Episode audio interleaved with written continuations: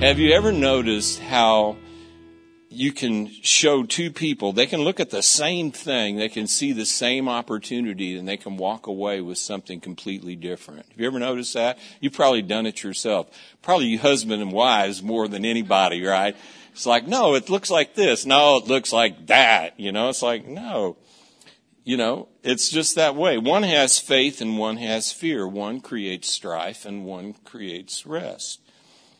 You see, it's like this. How we see what we see is so important. We can look at the same picture and not even see what's there.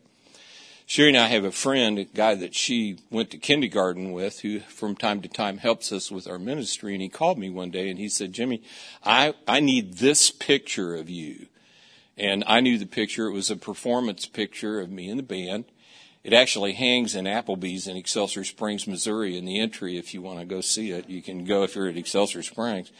And uh, but but what that meant was that I had to go back to all of my pictures and look through thousands and thousands of pictures to find this one picture. And when I was doing it, I saw two pictures that caught my attention. And the first one is a picture of my daughter Amanda. And I think we have those pictures. Amanda's eight years old. She's in our kitchen in Kingston, Missouri, when we lived in Kingston. And uh, it was her birthday, and she's holding a teddy bear. And then the next one is a picture of my son Jason. He's probably five or six in the in the living room floor of our little uh, you know farmhouse, four, four room farmhouse that we lived in and paid sixty five dollars a month for rent for. And uh, he's playing with a toy. And I saw those pictures and kept on scrolling, and then all of a sudden I heard a voice in my heart. And the voice said, Jimmie, how did you feel when you saw those pictures? And I knew immediately how I felt. I felt, I felt shamed. I felt regret. I felt all of those things because we were living pretty much, it wasn't, wasn't paycheck to paycheck. It was day to day and meal to meal you know, meals were like food, food at dinner was an opportunity. Sherry's got some great recipes from that era if you need some help with that. But, and so I, I had all these negative emotions that came up in my heart when I saw those two pictures. And then I heard this voice again say, Jimmie, you need good eyes. And when I heard that, I said, you know, why don't you say this with me? I need good eyes. I was reminded of a passage of scripture in Luke chapter 11 verses 34 through 36. It says this, Luke 11, 34 through 36. Your eye is a lamp that provides light for your body. When your eye is good, your whole body is filled with light. But when your eye is bad, your body is filled with darkness. Make sure that the light you think you have is not actually darkness. If you are filled with light, with no dark corners, then your whole life will be radiant, as though a floodlight were filling you with light. Jesus here speaks to us about our eyes, and he asks, Are your eyes good or are they bad?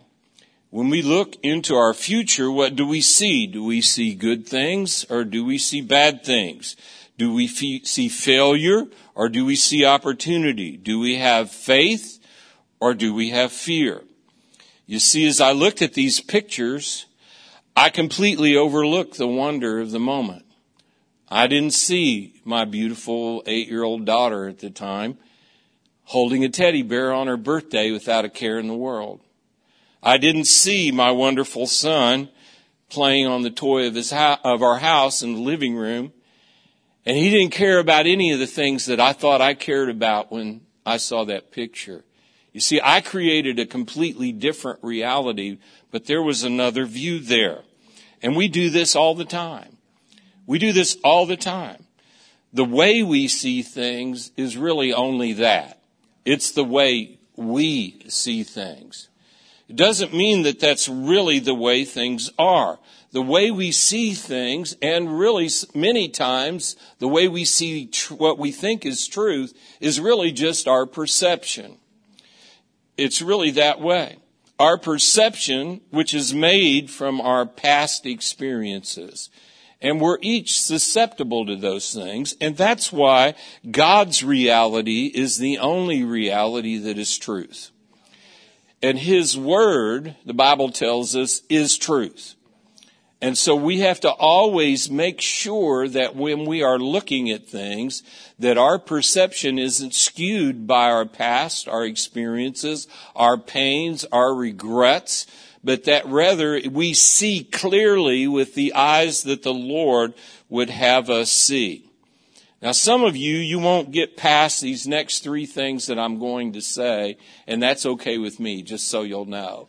If you leave here and one of these things impact you, then I would be thrilled that that took place. Today, you could heal your relationship with your spouse. If you would stop seeing, if you would begin to see the good things in them and not just necessarily all the time focus on the bad. It's a trap and we get caught there. You could start healing the relationship with your children if you would begin to see the good in them and start to speak to those things. You know, every, I, we all know this because we've all experienced this as children. Does anybody see anything good in me? And when mom and dad stand up and begin to speak to those things, it draws those things out of them. I really actually believe that's a prophetic gift. It's the gift of prophecy, seeing those things with the eye of a prophet and then begin to edify, encourage, build up, speak to those things. But so many times we can only see because we're so intense as parents, right? I know I was. I was way too intense. I was no fun as a parent, just so you'll know. And and we, so many times we just look at that and we are so, we see what they're doing wrong and we completely overlook what's being done that's good and correct. And we need to be those that have good eyes. And today, number three, today you would start healing yourself. If you would start seeing the good in yourself and stop the endless cycle of self-condemnation. Man, my self-talk, so critical so harsh, you know, to the point of condemnation. But yet I know that there is now therefore no condemnation to them that are in Christ Jesus. So I know that that voice of condemnation is not coming from God. It's coming from the conflict in my own heart. Remember, how we see what we see is so important. So I'm going to tell some stories, all right? I'm going to tell stories. So if we're going to see the promised land, if we're going to see victory, we need good eyes. I got ahead of myself. That's point number two. So you all know where I'm going now, right? It's not a surprise. No, if we're going to see victory, we need good eyes. In 2 Kings chapter 6 verse 17, there's a story about Elisha and his servant. And his servant, he comes out of the, they're staying in a cabin and he comes out of a cabin and all of a sudden he's shocked because they're completely surrounded by an enemy army who's there to kill them. Pretty shocking view, right? And he goes back in the cabin and he tells Elisha, he's, he tells, tells him all about this. And you know what Elisha does? Elisha prays for him. Here's his prayer. Lord, open his eyes there was another reality that he couldn't see because he was blinded by his own fear and, and his own human constraints. And all of a sudden his eyes were open and he begins to see that there's a greater army that's surrounding them that's there to protect them. And if we're going to see the promised land, we have to have that's right. Y'all are listening, right? You're all, I'm feeling the love up here right now. You see, we don't ignore the bad things, but God's view in reality is always greater than them. It's always greater than ours. We need good eyes. And if we're going to enter into the promised land, we need good eyes. If we're going to possess the promised land, we have to have good eyes. In Numbers chapter 13 is the story of the 12 spies. They went into the promised land. They were sent out by, by Joshua. Go in there, spy this land out, see what it's like. And that was their commission. In Numbers, Numbers 13 verse 18, it says, see what the land is like. And you know the story. They came back and 10 of them had what the Bible says is an evil report and only two of them had a good report. Ten of them, with their own eyes, they could only, they could not see God in that situation. They came back and said, hey, we, we seemed like grasshoppers in our own eyes. It was their eyes that was the issue. They couldn't see the good that God had done and the promises that He had given them about this particular place in their life. And they were overcome by their own limitations and their own fear. There, therein lies the problem. They said, we see ourselves like grasshoppers. It was their own perception of themselves. And that's why the self-image that we have of ourselves is so important. You know, if I just look at my own self-image and the things that I'm able to accomplish, I'm going to be depressed. I'm going to see all the limitations and all of those things that don't mean anything, right? That I have not been able to accomplish, all of the failures that I've been able to, to muster up in my own choices and in my own life. But if I remember the reality that I am in Christ and God sees me through the, through the veil or through the view of the mercy seat and He sees me as Colossians 2.10 says that I'm complete in Him, it, it completely changes the reality of that perception. What promises do you see in your life? What do they look like? They, is it full of expectation and fulfilled promises? Is it full of fear? Are you seeing them the way that God sees them? You know, when I read my Bible, I started using my imagination. You ever do that when you read your Bible? If you don't, you should. You know why? Because God created your imagination. And your imagination is super powerful. But what I like to do is I like to imagine myself in the story, especially in the Gospels. You know, that, that's where I like to live. And there's a story over in John chapter 4 that's an incredible story. It's one of my favorite passages in the Bible. In fact, this morning when I woke up, uh, I had a memory on Facebook and it was me standing here sharing part of this story.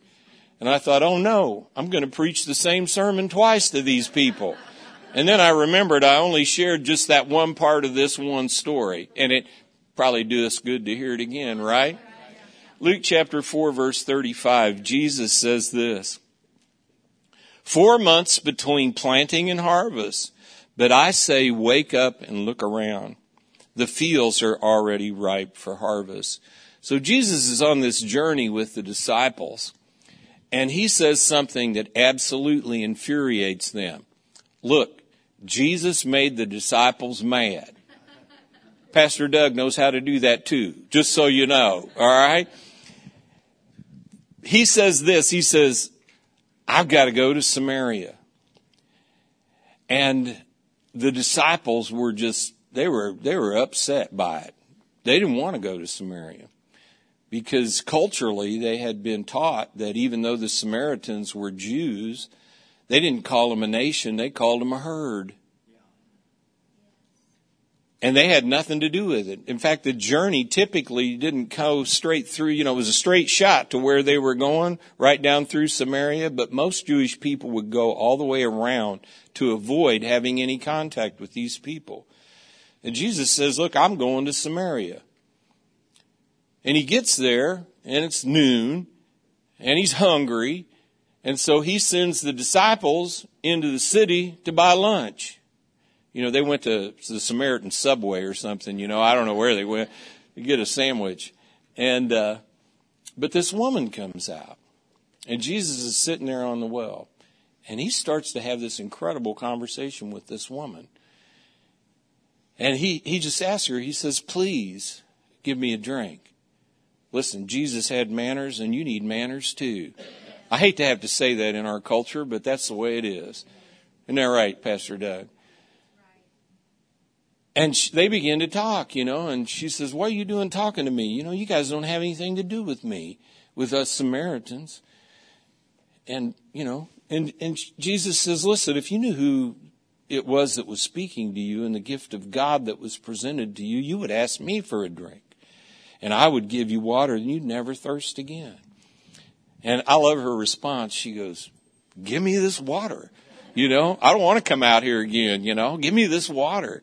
And uh, but they begin to talk, and they talk about all kinds of things, and and Jesus, they're talking along, and, and he says, "Well, go get your husband."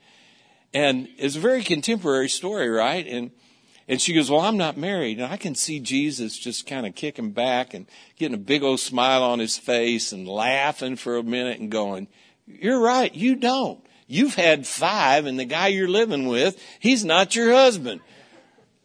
And and she goes, she goes running back into town, right?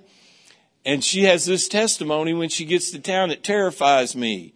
I would never want this for, for my life. She goes, come see a man that told me everything that I've ever done.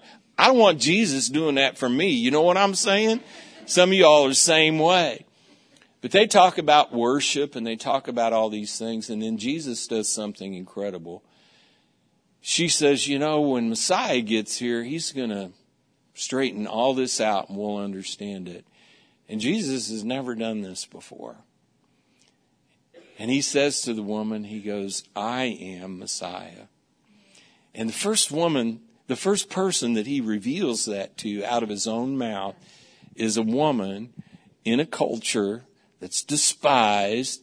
She's just a, her class is just a little bit above a slave, and he chooses her. And he speaks to her of the value that she has. He shows us how to deal with sexism by his behavior. He shows us how to deal with racism by his behavior. He shows us how to deal with sinners by his behavior.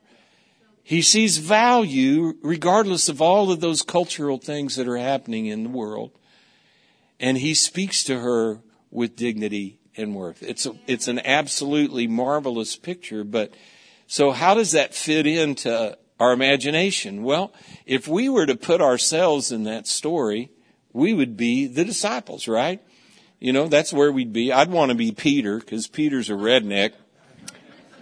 You know, how do you know Peter's a redneck? Well, he loved to fish and he did it all night in his underwear. You know, so he's a redneck. But we put ourselves we put ourselves in the story and we're one of the disciples and the disciples they're angry. They're upset because this flies in the face of their culture and their religion. And they go to town and they probably pass this woman on the way out of town. But they don't see her the way Jesus saw her. They only see what their culture has blinded them to see. They go into town and they see all these people at the subway and they're looking at these people and these people are just a few moments away from having a face to face encounter with the Son of the living God. They're just a few moments away from their eternal life being absolutely transformed and altered. But the disciples, they don't see anything like that. They come back and they see Jesus sitting on the well talking to this woman, and the Bible says they get angry, but none of them dare ask him about it. It was so controversial. Why was it controversial? Well, here's why it was controversial. If you wanted to hook up in that day and age, you didn't, you know, you didn't go online. You went to the well because that's where all the girls were going.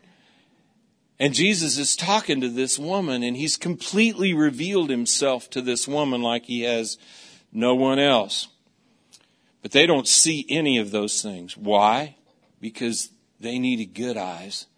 They were blinded by their prejudice. They were blinded by their culture. They were blinded by their religion. And they couldn't see people with the eyes that Jesus saw them. That woman, the, the commentators tell us that she became the first evangelist to the, to the Gentile nations. Her testimony was so great, she traveled to Rome. She was, she was one of them like, I don't know if you, I, I won't even go there. You all wouldn't even know it, but no, I'm going to do it anyway. Cultural reference. Tony Joe White. Y'all who know Tony Joe White is? Polk Salad Annie, the Gator Got Your Granny song, said that she was a, she was a straight razor toting woman.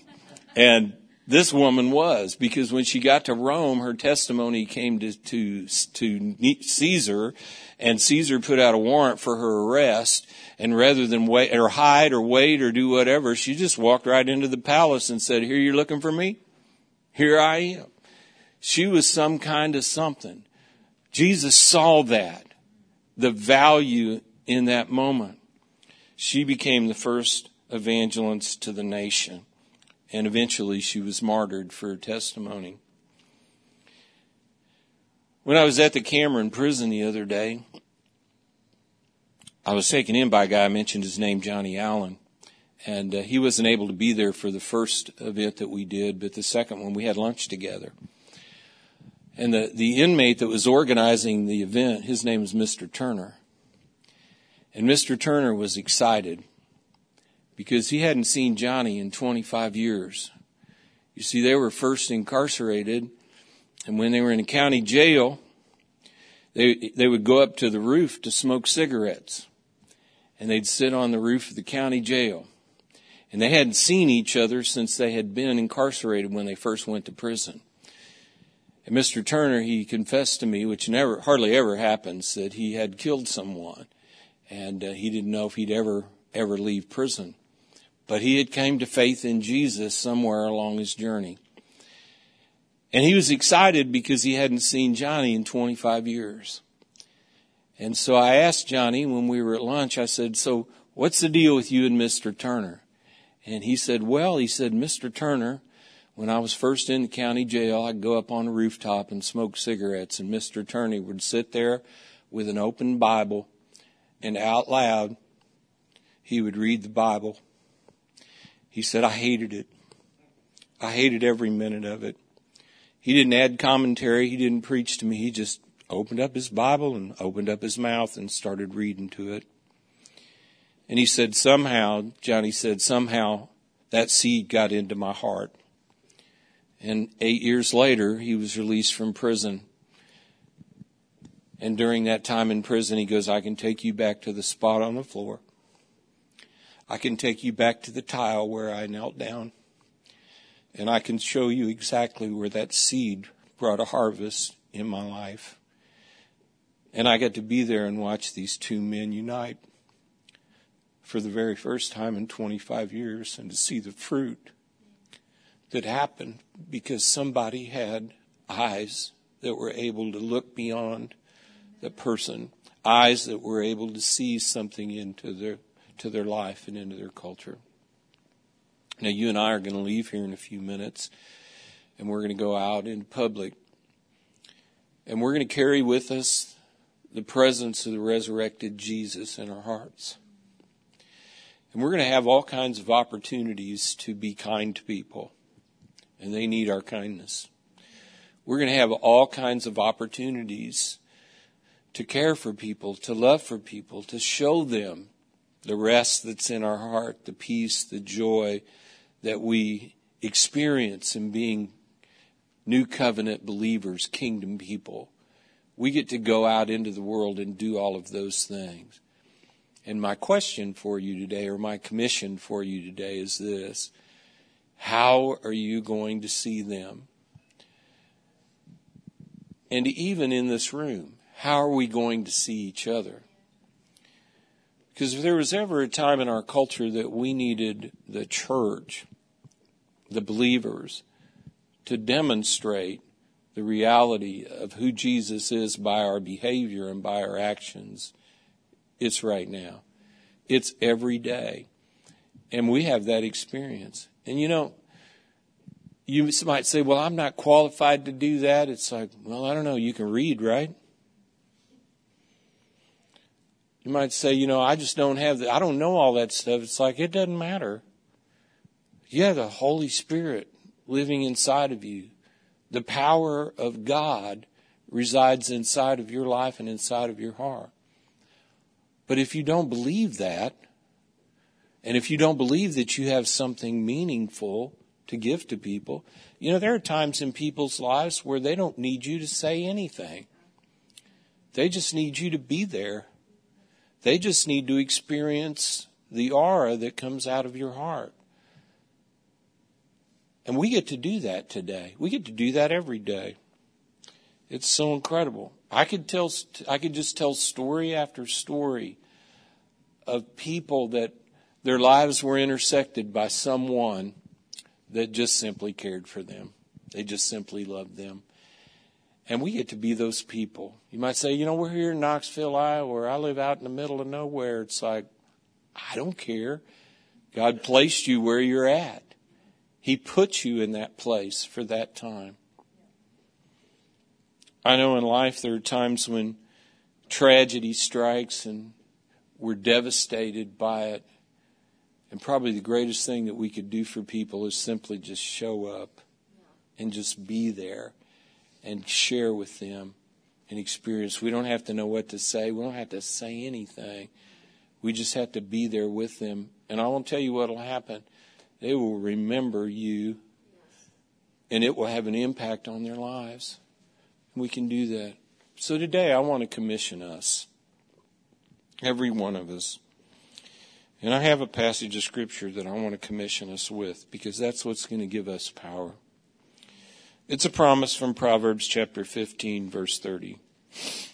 Proverbs 15:30. It says this: Light in a messenger's eyes brings joy to the heart, and good news gives health to the bones. Light in a messenger's eyes you know, there are times that you can get around people and they can just look at you and say, Man, I don't know what that is that you have, but I want that. There's something in your eyes that's coming out. And so today I want to commission us with that verse. The light in your eyes can bring joy to the heart, and good news can give health to the bones. So would you stand with me?